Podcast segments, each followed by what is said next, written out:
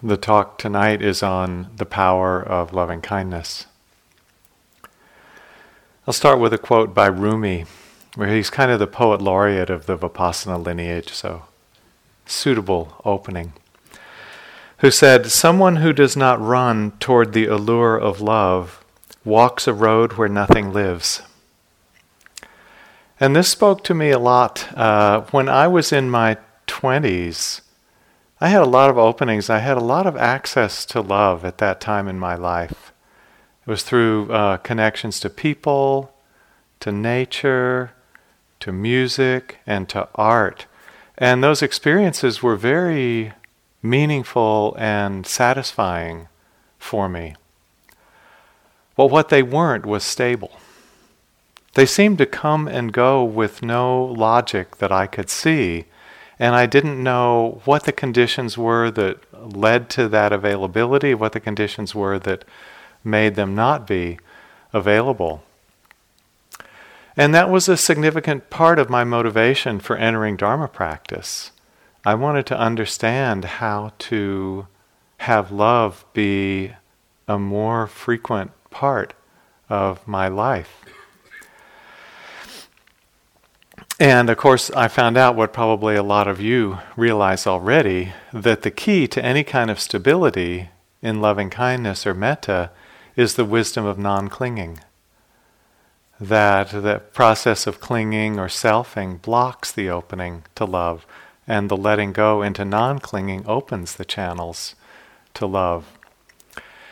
And in addition, our, our lineage has a very powerful practice that inclines the mind in this direction. And of course, it's the practice of loving kindness.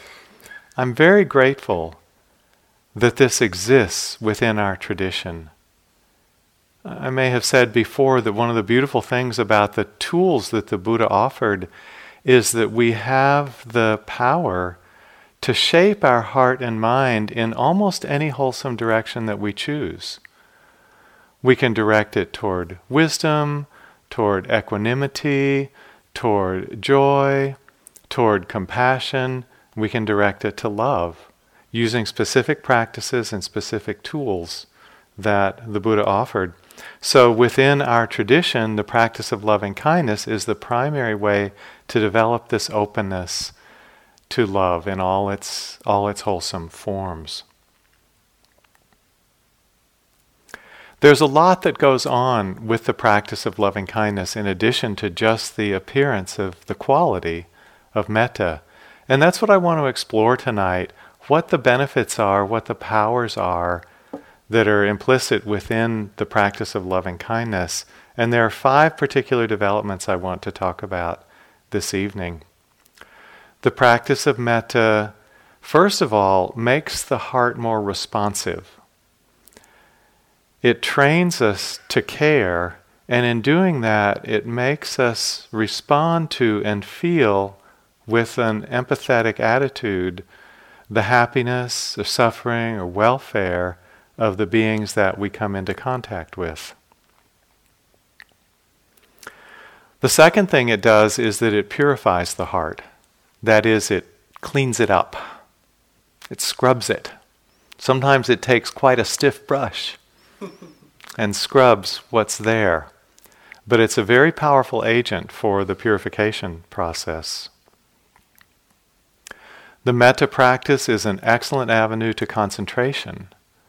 It's described in the Visuddhimagga, that 5th century text compiling many techniques of the time, primarily for its benefits in developing concentration or samadhi. It connects us to life, it connects us to the whole breadth of what lives. And so, in that way, it makes our practice more inclusive. It teaches us our relatedness to all sentient beings and gives us a way to bring all sentient beings really alive uh, in our meditation. And finally, the practice of metta brings a lot of happiness. It's one of the most direct routes to happiness that I know of. So, I want to talk about each of these five developments in a little bit of uh, detail. The first is that the practice makes the heart more responsive. This is maybe the most obvious thing that happens as a result. What we're really doing in our formal metta practice is we're training ourselves in how to care. We learn how to care about our own well being, and we learn how to care about the well being of any other being that we direct the loving kindness to. So, this is a training in heart connection. The very phrases of metta point us to caring about people's safety, happiness, health, and ease in life. You know, it's easy to go through our days. We meet people, they come and go. We don't have to look very deeply into their experience. But using the phrases of loving kindness, we start inquiring How are you? How are you doing? These are the areas that make up happiness. How are you doing in those areas? This becomes uh, an important training in taking, uh, taking beings in. So, in our lineage, Vipassana is the primary practice. We often say that we do the loving kindness in the context of the Vipassana practice and as a support for it. The wisdom practice is to see things as they are, and out of that seeing, an unburdening of the heart comes with greater freedom and out of that unburdened heart, love and compassion flow more easily, flow more naturally. In my observation, some people have a temperament such that just from vipassana practice, a big heart opening takes place. As their personality inclines to the emotional side or to the loving side, and just the freedom that opens through vipassana allows that loving kindness to come through. But with some other personalities, um, the Vipassana practice re- removes a lot of obstacles, but it doesn't so strongly accelerate the opening of the heart. So for myself, I had my upbringing and temperament were such that I was probably on the cerebral end of the spectrum. I was not terribly emotional as a young person growing up. And so for me, the introduction of the Brahmavihara practices created a wonderful avenue to really bring the development of the heart to the forefront. And so there was a period of time in my practice when I did a lot of Brahmavihara practice. I would come here to the three month course every year. I would sit for six weeks and I would do Brahmaviharas. I would do metta or compassion or sometimes all four Brahmaviharas. And that brought a lot of um, beautiful qualities uh, to be more accessible in my life, in my practice, and in my relationships. It's not necessary that everyone do metta practice. It's not necessary that all Vipassana practitioners do metta practice. There's usually in, within a group of 100 yogis, there's a very solid club called the I Hate Metta Club so if you're part of that, that's that's okay too. You know, you don't have to run toward the allure of love. But if you want to, if you want to, here's here's the path. And it really it really works.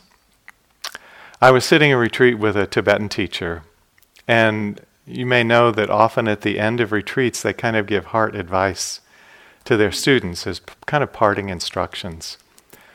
So this teacher said, as you're going back into the world, I suggest that um, as you take the teachings back into the world, sort of let people know how the teachings are manifesting in your life. You're a representative of the Dharma as you go back into your life. And so the way you carry yourself and conduct yourself will express to people what's going on with your Buddha pra- Buddhist practice. So he said, I have three pieces of advice. When you go back, be natural. So just be a, you know, kind of natural, easy person. Don't put on spiritual airs and try to be really precious about the fact that you're a meditator. Just be a natural, down to earth person. The second he said was be wise. So when you go back into the world, Be careful with your choices, be careful with your conduct. Don't do things that are going to be really upsetting to other people. Don't harm people. Take care with your interactions and your relationships. And the third thing he said was be juicy. So, juice, this is a technical Buddhist term. and it includes qualities like love, reverence, joy, compassion, faith, humility, devotion, humor, awe, wonder. Go back and manifest this juicy heart quality, and that will be an immediate way of transmitting to people the benefits of your practice. To be natural, wise, and juicy. That was the instruction. So these qualities not only communicate to other people, they make our life so much sweeter. As these qualities come alive in us, they bring forth the, the beautiful um, emotional side that is in our human potential. And life becomes so much richer on account of them. And then they also do touch others. So I appreciated this comment from Alice Walker, uh, the author, who said, As I get older, I realize the thing that I value the most is good heartedness. So as we go back into the world, let's manifest that good heartedness to the people that we come in contact with. So, we have four specific ways of development through the Brahmaviharas. In our lineage, metta is the foundation for the other three. So, there's loving kindness, compassion, sympathetic joy, and equanimity. Metta is the foundation. Because with metta, what we do is we develop the heart that is open and caring. So that's the foundation for everything in the Brahmavihara realm. Then, when that open heart looks on someone who's suffering, the natural movement is to compassion. That's naturally what comes through when the open heart looks on suffering. When that open heart looks on someone who's happy, what naturally comes through is sympathetic joy, a happiness in the other's happiness. And when that open heart can just rest in the center of things, the mm-hmm. way it expresses itself is through the balance of equanimity. So all four of these states are, are related. And I love the symmetry. With metta as the foundation, suffering gives rise to compassion, happiness gives rise to sympathetic joy. There's a beautiful symmetry in that. And then equanimity, you could say, is the support for all three. Because if equanimity is not present, the mind tips out of the balance of the Brahmavihara into an unwholesome state, usually either near enemy or far enemy.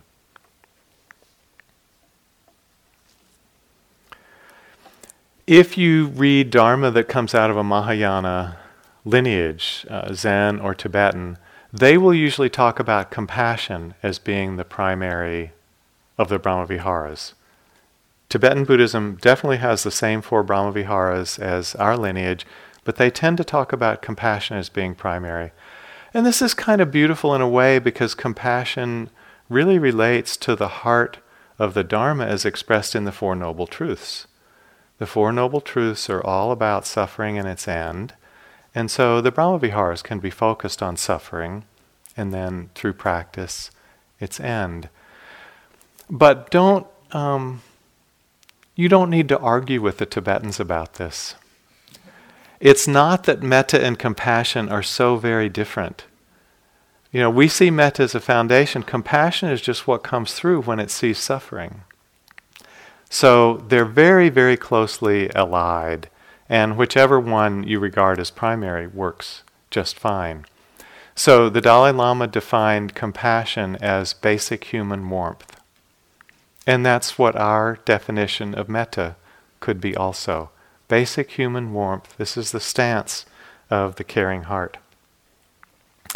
Now, sometimes from a Vipassana perspective, people have a philosophical doubt about metta practice. Some people don't want to get too close because they don't quite trust it. You know, Vipassana is so elegant. Just be with what is. It's kind of impeccable, right? Who could argue with just being with what is? And in a deep way, we're taking our refuge in reality. The, the Dharma means the truth. Our refuge is in the truth of things the way they are. That's very beautiful. And so, from this point of view, metta can seem a little bit um, suspicious, can look a little bit contrived, sound too much uh, like a Hallmark card, be a little sentimental, or have a feeling that it's slightly fake in some way. But even the faking has a good quality to it. As Carol Wilson likes to say, fake metta is a lot better than real aversion. So, with the Brahmavihara practices, we incline the mind in a certain direction, and then slowly the, the natural quality is evoked by that inclining, and it becomes uh, very unfabricated, very natural, very unforced. And then other people complain that metta is diluted. You know, you say, May I be happy, but there is no I. We know that as Vipassana practice. There's no I. Or you say, um, May you be happy, but happiness is impermanent. Why should I wish for something that's impermanent? So, for all you Vipassana practitioners who have this view, I want to offer a different metta phrase for you. And the phrase goes something like this In this ever changing stream of physical and mental phenomena, conventionally designated as Sally, may the mind state of happiness arise ever more frequently. So I think this would satisfy even the Abhidhamma purists in the group. So you could say that phrase in your metta if you like, or you could simply say, May Sally be happy. You can choose. But truth to tell, when I say, May Sally be happy, I understand that other phrase. My understanding is that she's empty of a self and happiness will always come and go. But we understand that and we can still say, May Sally be happy. And it's so um, moving, I find, when I meet somebody who's developed the heart to a strong degree. I often think about the Dalai Lama in this regard. You know, he will say uh, to large groups, My religion is kindness. And I think he means this in a very profound way. My religion is kindness. So once he was being he was being interviewed for Oprah's magazine. Oh, and I have a lot of appreciation for Oprah for bringing messages like the Dalai Lama and even Joseph Goldstein to.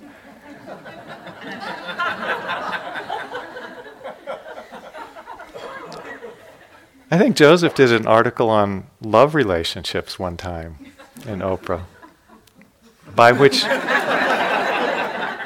by which we gave him the nickname Dr. Love.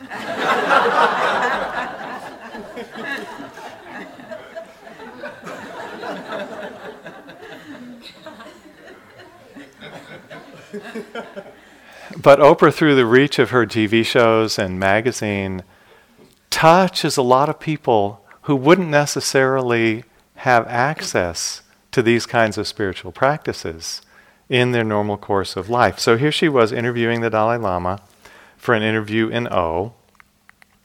And Oprah started by asking him, Have you ever had to forgive yourself for anything?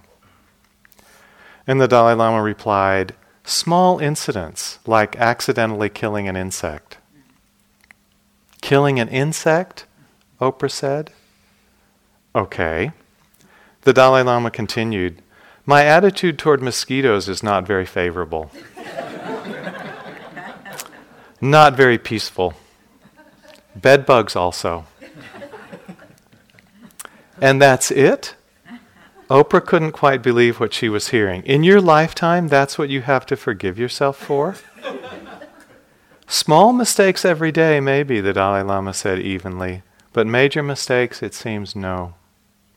No major mistakes, Oprah repeated.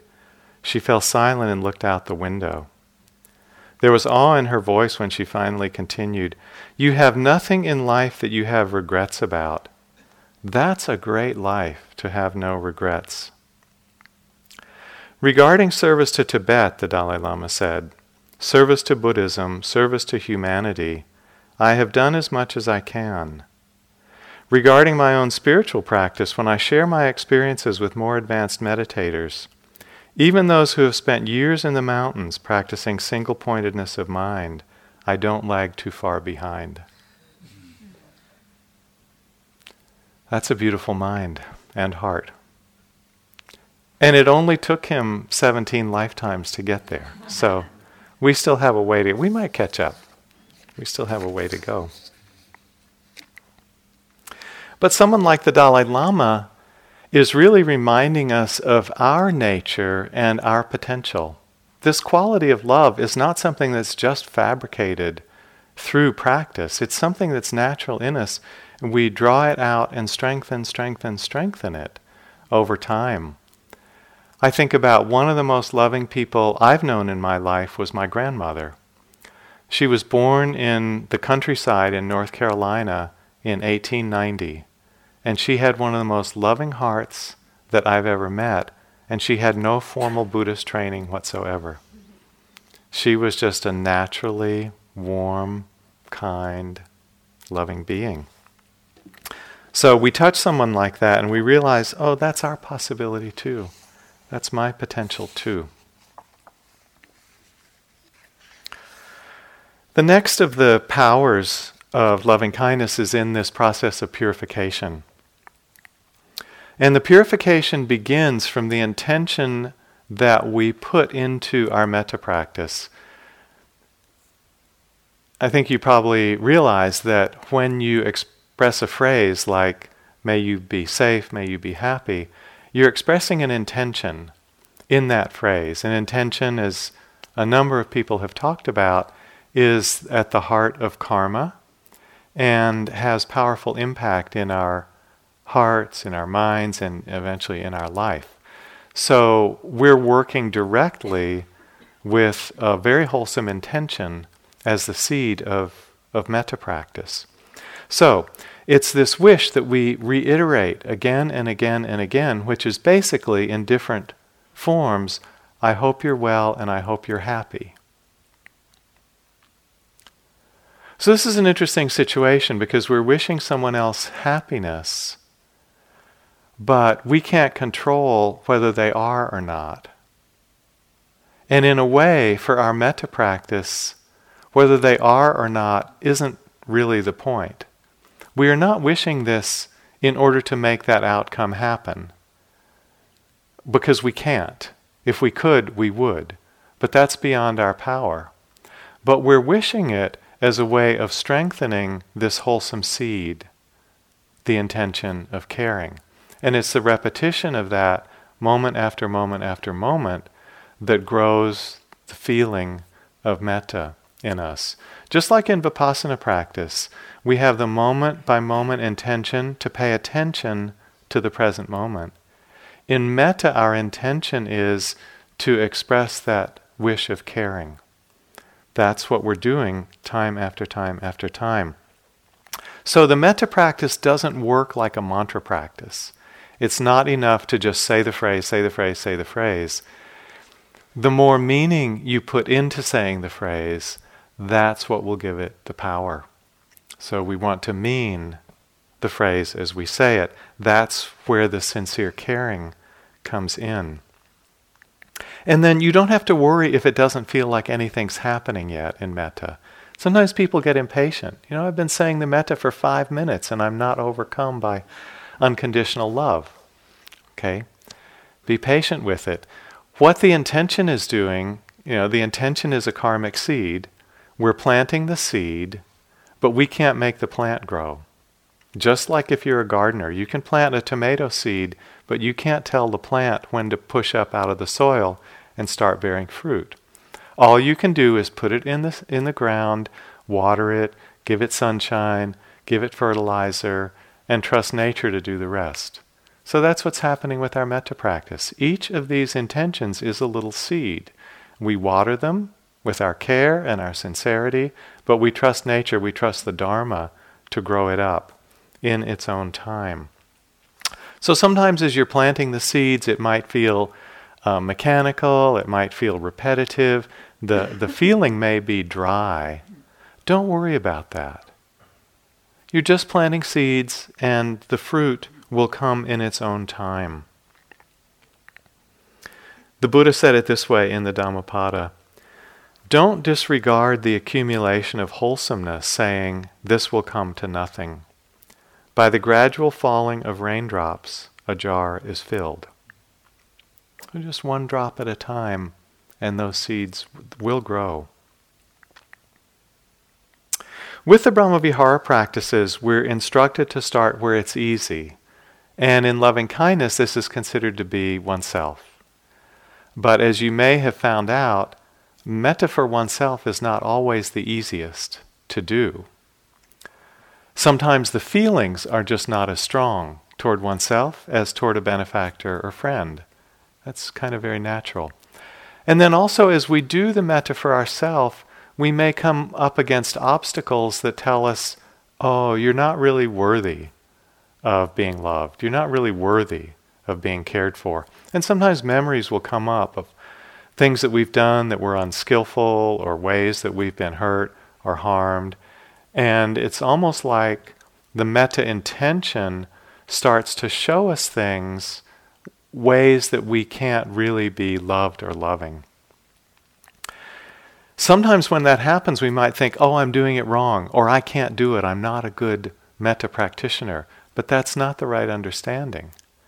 These feelings that come up, whether they're uh, guilt or remorse or self judgment or blame or uh, even self hatred may be in there already, and the metta is bringing them to the surface. That's part of the power of it. It's as though the metta intention is this very strong positive pole that we run up near our heart. And what it does, it's kind of like a magnet. It brings to the surface everything that has the opposite charge. So it can bring up anger, guilt, blame, resentment, and so forth. But that's part of its power. Because when those things come into awareness, then we can work with them. If they're just hidden and we don't feel them directly, we can't work with them.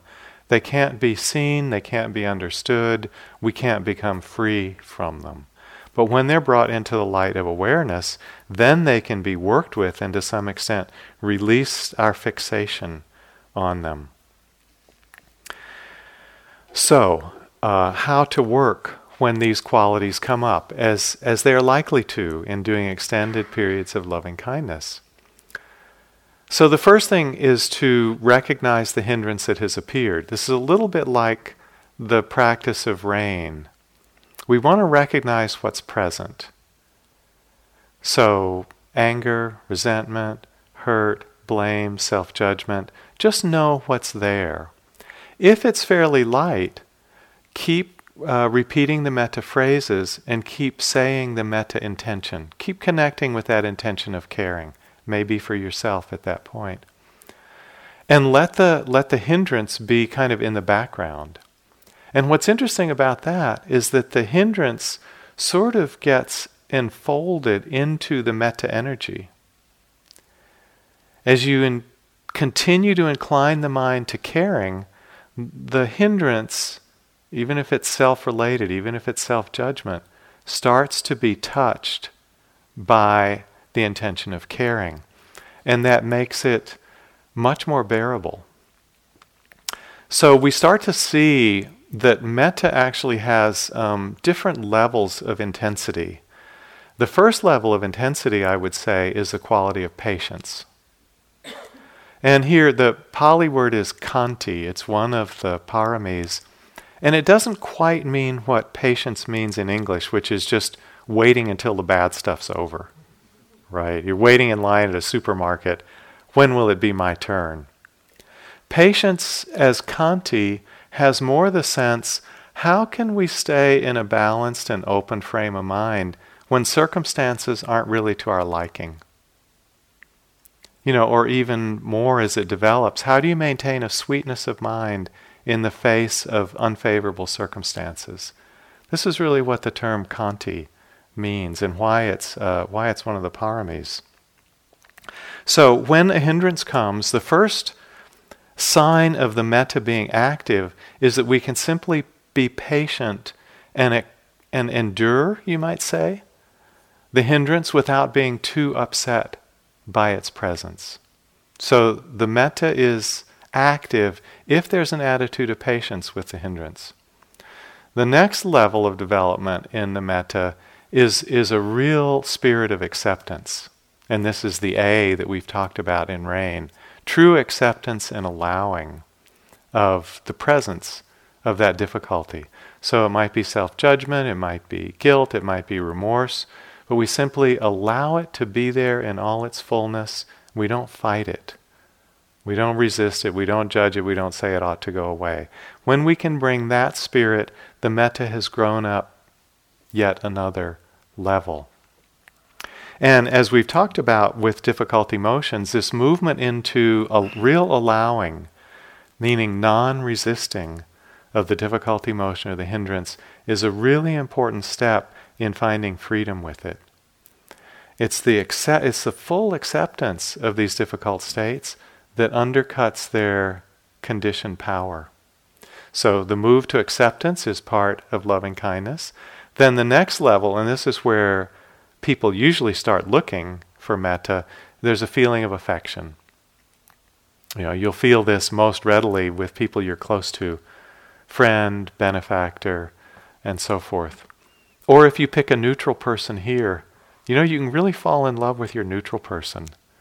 It's quite a delight. We haven't gotten to the neutral person yet in the instructions, but see what happens if you pick a neutral person who's on the retreat and practice for them steadily. So, this feeling of affection, that's the first sign that most people would recognize oh, this is, this is loving kindness. This is visible. This is felt here and now. And then the feeling of affection can become stronger, it can grow into a deep sense of love for the person or for yourself, and then even stronger, I would say, into a quality of devotion um, that's almost like a passion you know, as love is magnified. Such a strong connection. So these can all come out of um, allowing the hindrance to be in the background, and qualities of affection can develop even toward the hindrance. They become like an old friend. Okay, if you can leave the hindrance in the background, still connect with the caring intention, that's the first suggestion. But sometimes the hindrance becomes so strong we can't really connect with that caring. If that happens, then you have two choices. One is, and this is probably recommended because it stays within the Brahmavihara family, switch to compassion. And you say something like, May I hold this difficulty with compassion. So you drop the metta phrase, you move to a compassion phrase. The classical compassion phrase is, May I be free from this suffering. You could write, try that one, that's fine. The one I use these days is May I hold this pain with compassion. And try just saying it repetitively, just like you were doing a metta practice 15 minutes, 20 minutes, and see if it doesn't shift your relationship to that hindrance. Compassion is a very powerful way to hold a difficulty. If it feels like compassion isn't quite fitting for you, doesn't feel quite appropriate, then switch to Vipassana. And as you switch to Vipassana, just let yourself open to the hindrance with mindfulness. Think about the sequence of rain recognition, allowing, investigation, non identification, and often just that gesture of openness, willingness to meet, application of mindfulness will let the hindrance just open a little bit and sometimes wash through. In which case, if it gets weaker, kind of passes through, you can just return to the metta phrases again. So these are the three levels. Hindrance in the background, continue with metta, switch to compassion, or move to vipassana and just relate mindfully with the hindrance that's there.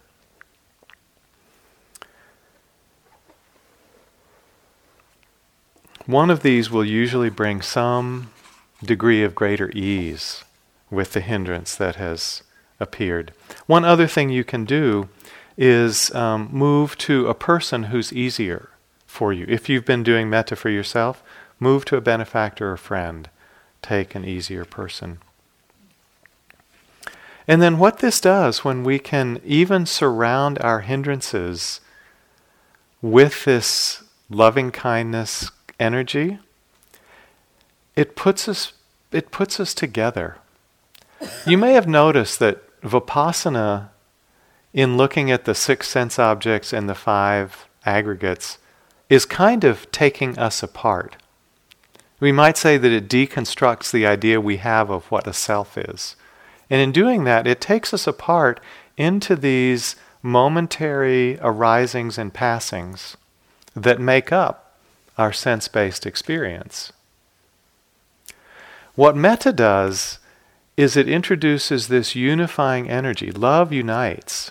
And so metta introduces this unifying energy that kind of holds all the different pieces together and sees them all as part of ourselves, acceptable parts of ourselves.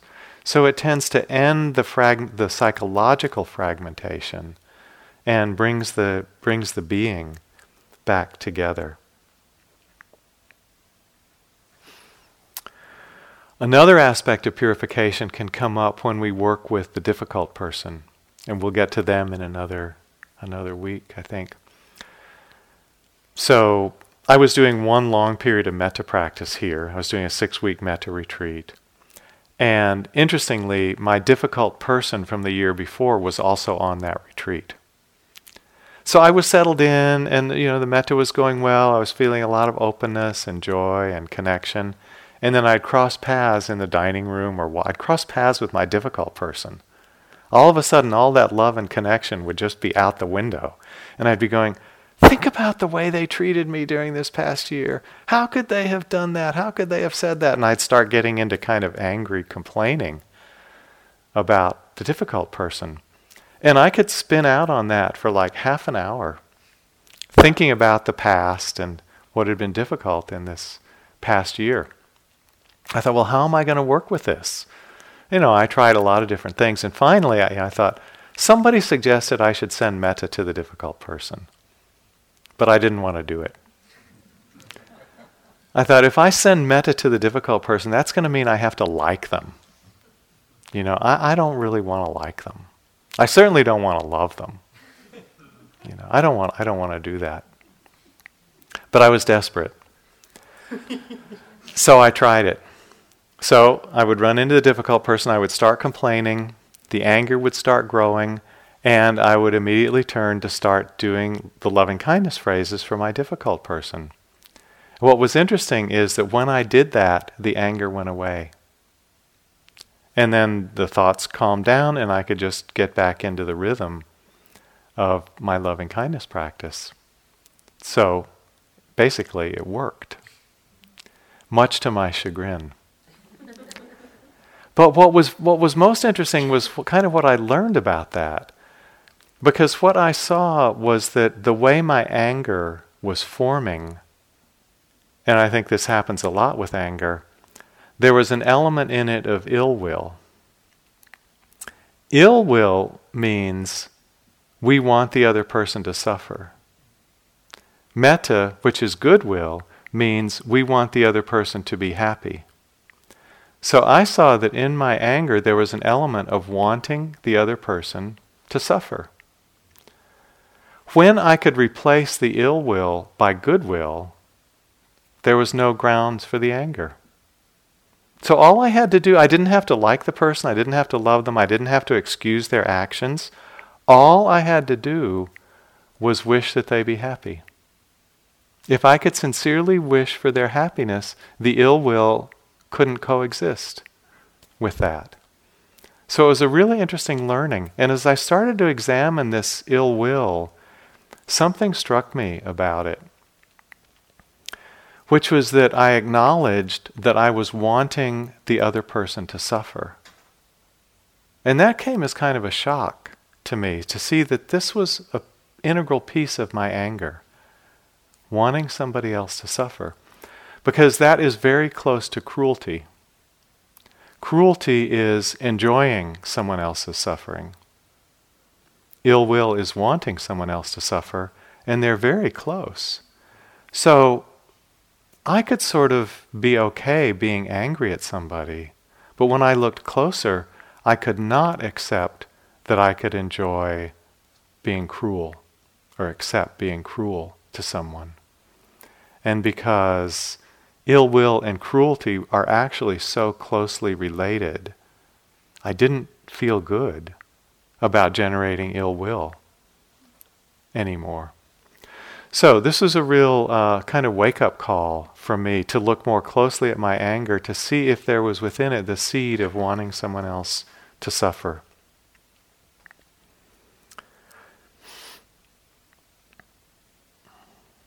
The Buddha talked a lot about how to relate with people who have harmed us and for whom we might get uh, angry, you know, quite easily or quite naturally. And he gave this piece of advice when someone speaks harshly to you, he said, train like this. Train in this way. Our minds will remain unaffected and we will utter no evil words. We shall abide compassionate for their welfare with a mind of loving kindness, without inner hate. This is not so easy. But I think about some kind of beautiful examples uh, in, in the larger world who have struggled with big burdens. You know, Nelson Mandela was imprisoned for 27 years by various of the white regimes in South Africa. And finally, in uh, 1990, I think the government, the white government, started to realize that they might have a real problem on their hands if they continued to keep him in jail. And so uh, de Klerk was the president at that time in South Africa. And he actually brought Mandela out of prison to meet with, a, with de Klerk and a few of the senior ministers in the cabinet to explore the possibility of releasing him. But the, the main fear of the white government at that time is if they released Mandela and he became a popular leader in the country, he could incite so much anger in the black population who had been oppressed and violated and harmed for so many years that the whites were really afraid of the retribution. And so de Klerk and the ministers sat down with Mandela and basically put it to him If we let you out of prison, would you want to incite the population to violence against whites? And Mandela was very clear in his answer. He said, No. He said, I would not at all try to do that.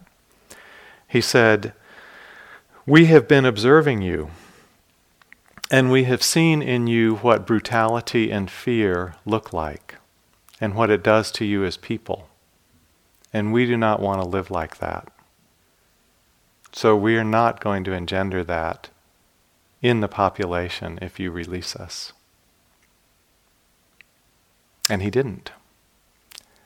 You know, it was one of the most beautiful demonstrations of the capacity for forgiveness that we've seen in our lifetimes.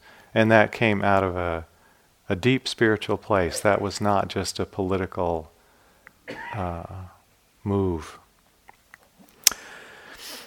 Aung San Suu Kyi said something a little bit similar. Uh, she was released from house arrest uh, over about 17 years. And uh, it's interesting she was under house arrest and she used the time to do a lot of meditation practice. We've heard stories because we had connections to some of the noted Burmese Sayadaws who went in to visit her and taught her while she was under house arrest for those 17 years. She was doing a lot of uh, serious practice during that time, and one component of it, a really important component, was this practice of loving kindness. So, uh, at the end of her years of imprisonment, she said, When I compared notes with my colleagues in the democracy movement in Burma, who have suffered long terms of imprisonment, we found that an enhanced appreciation of metta was a common experience. We had known and felt both the effects of loving kindness and the unwholesomeness of nature's lacking in loving kindness. And she too has emerged from those years of imprisonment and, and mistreatment with a very uh, generous attitude of healing the divisions within the country.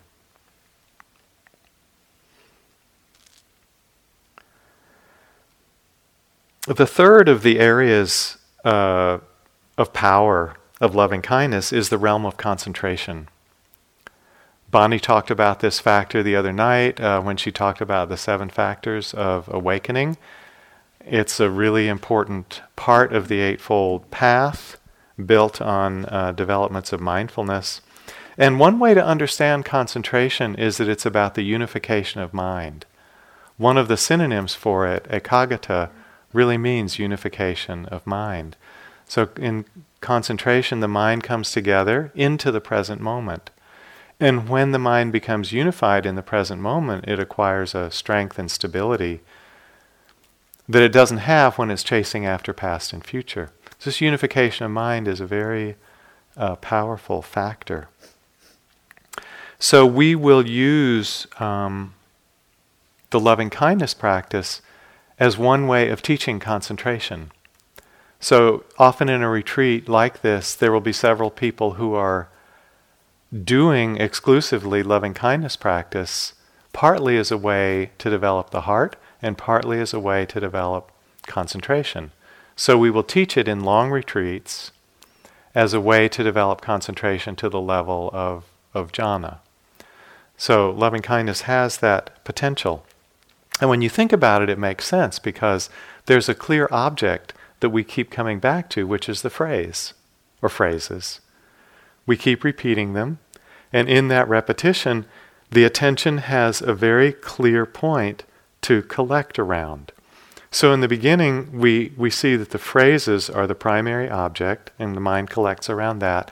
As the mind gets more settled and the loving kindness develops, we start to see there are actually up to three other objects that are going on in the metta practice.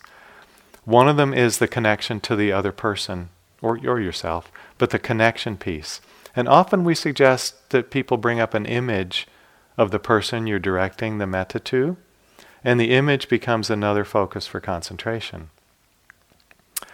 Um, we also want to tune into what's the mood or emotion that's uh, coming as a result of the metta practice. And it can be a form of metta, patience, acceptance, affection, love, etc. Or it can be one of the hindrances that the metta practice is drawing out in its work of purification. So we look at the feeling that comes through as well. And then I like to encourage people to have the metta be a really embodied experience, and so to come back into the heart center regularly and feel whatever sensations are there at the center of the chest. So as the metta develops, we can have these four separate objects of concentration. And if you say a phrase and go through all contact with all four of these objects, it gives a very clear path for concentration to develop. So, what's so interesting about this is that love unifies the mind, and concentration unifies the mind. So, when we bring them both together, we get very strong uh, forces of unity. This was described in a really interesting way by a uh, Russian Orthodox saint who lived in the 19th century. His name was Theophan the Recluse. And I'll just read some of his writing. As far as I know, he didn't have contact with Buddhism or the practice of metta. He was a Christian contemplative. And yet, listen to how similar this is. For so long as the mind remains in the head, where thoughts jostle one another, it has no time to concentrate on one thing. But when attention descends into the heart, it attracts all the powers of the soul and body into one point there. The concentration is reflected in the heart by a special sensation that is the beginning of warmth. This sensation grows gradually stronger, firmer, and deeper. And so it comes about that whereas in the initial stages the attention is kept in the heart by an effort of will, in due course this attention, by its own strength, gives birth to warmth in the heart. This warmth then holds the attention without special effort. From this, the two go on supporting one another and must remain inseparable, because dispersion of attention cools the warmth, and diminishing warmth weakens attention. Isn't that beautiful? The way the love and the concentration support one another in this meditation. And then, you know, sometimes you meet meditators, masters, who have an incredible power of manifesting this loving kindness. Uh, Dipa Ma is one of the most inspiring women teachers in our lineage, and she had this capability. She had this kind of force of transmission. If you haven't read her biography, which I think is just titled Dipa Ma, I really recommend it to you, especially to women practitioners, uh, because I think for the women in our lineage, she is one of the strongest figures that uh, you can relate to. So she came here uh, late 70s, early 80s, and uh, taught some different courses. And she was someone whom everyone felt when they were in their presence, they had a very strong feeling of her love. Joseph and Sharon used to visit her at her small apartment in Calcutta, and they would describe walking in there and just feeling that the whole space of her home was filled with the energy of love. So one time, I, I love this question. One time she was teaching at IMS, and one of the meditators, you know, asked her, because she was an amazing being. The meditator asked her, What's in your mind? And she said, I only have three things in my mind peace, concentration, and metta. That's a beautiful mind. Then, connection. The practice of loving kindness opens our connection out to embrace all living beings, everything that lives. when we get to the uh, loving kindness for all beings, this comes through really strongly because we find that whomever we direct the loving kindness toward, we discover they're a lot like us. Every being that we bring to mind wants to be happy and doesn't want to suffer. You see this so clearly in all of us.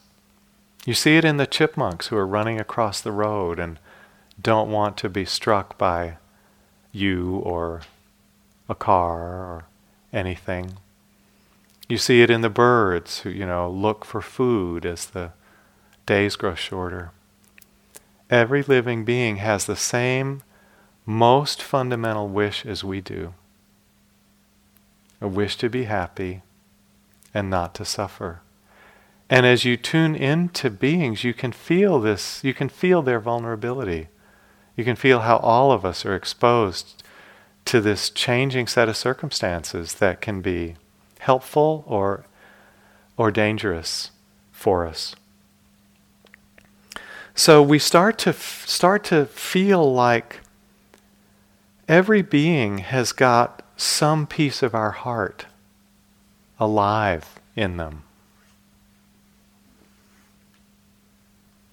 This heart that is looking for happiness, this heart that shrinks from pain and suffering, it's our connection to every being that lives. You know what thought does is thought and concepts grow on distinctions. So we make a lot of distinctions, and they're valid ones, but we make a lot of distinctions based on gender, gender identification, age, race, ethnicity, class, uh, ability or lack of ability, culture, sexual orientation. These are real distinctions, and each one of them shapes our life in a certain way. And people with one set of these qualities will go through life with one set of experiences, and people with another will go through life with a different set of experiences. But sometimes, because these distinctions come so easily to the conceptual mind, we lose sight of the fact that there's an underlying unity that is just as important. We're so used to dividing that we sometimes forget how strongly we're united underneath all that. And when we start to look at this human heart that we all share, we all have the same package of emotions. And we're all vulnerable in very much the same ways. And I, I start to feel that it's really, there's only one human heart. And it's been poured into all our different bodies and then goes through life subject to different conditions and experiences and gets shaped in different ways. But it's still the one human heart that is there in all of us. Metta brings this out. As we hold people with this sense of care, we see this deep sense of connection to everything that lives. Rumi had a teacher whose name was Shams, and he came from a town called Tabriz in that part of the world. Rumi wrote a lot of poetry. Shams did not leave much behind, but of the one poem that I've heard from Shams, it's quite um, beautiful, and I wanted to share it. This is from Shams of Tabriz. I, you, he, she, we. In the garden of mystic lovers, these are not true distinctions. There is a way of seeing that is deeper than all the distinctions that we can draw with our concepts. But it needs the spiritual eye to be open to see that underlying unity. And this is one of the things that metta reveals to us. And finally, happiness. Metta leads to a lot of happiness. One of the things it does is overcome our sense of separation and isolation through this connection. And separation and isolation are very difficult for us to bear. They're source of uh, some deep unhappiness. When I did a, was doing a long period of meditation on my benefactor, and I'd picked someone who was wise and happy, I really felt that in that meditation I was just soaking up their energy, their mind, their heart day after day, hour after hour, by holding them in my loving kindness. So I really recommend picking a benefactor who has these qualities. Could be someone you've met, it could be a teacher you've known from a distance, like the Dalai Lama or Thich Nhat Hanh or Dipa Ma, someone you really feel inspired by. But the joy can really come as a transmission through them. One teacher who came to Spirit Rock um, over a number of years was a Thai teacher named Ajahn Jumnian.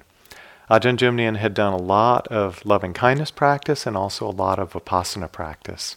So, you know, what we say is vipassana reveals emptiness and loving kindness fills it with warmth.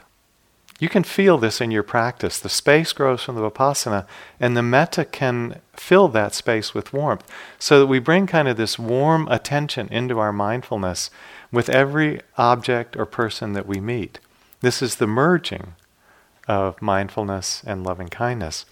So Ajahn Jumnian had, he didn't know a lot of words of English. He spoke Thai through a translator, but he knew a couple. And when people would ask him to sum up some of his teaching, he would go, empty, empty, happy, happy. That's the fusion of vipassana and metta. The emptiness of vipassana, the warmth of metta. And as those two start to come together, and we feel it pervading our meditation, we feel it pervading our heart and mind, it provides a home that we can start to trust in and rest in. This gives the sense of um, relaxation and ease that we're looking for. We don't have to strain for something other because the peace and the warmth are right there together. And there's just a sense that if we just let go and feel what's in the heart, we're already home. We're already home. And it will grow from there. So, this is a way into our own trust in our own basic goodness. And it brings a lot of satisfaction, a lot of happiness. So, Oprah had one more question for the Dalai Lama. And in his reply, I just want to remind us again that compassion and metta are more or less the same, just different flavors, same thing. So, her last question for the Dalai Lama was In my magazine, I do a column called What I Know for Sure. What do you know for sure, the one thing on which you have no doubt? The Dalai Lama did not hesitate. Compassion is the best source of happiness. For happy life, and happy world. There is no doubt. Metta also. so let's just sit for a minute.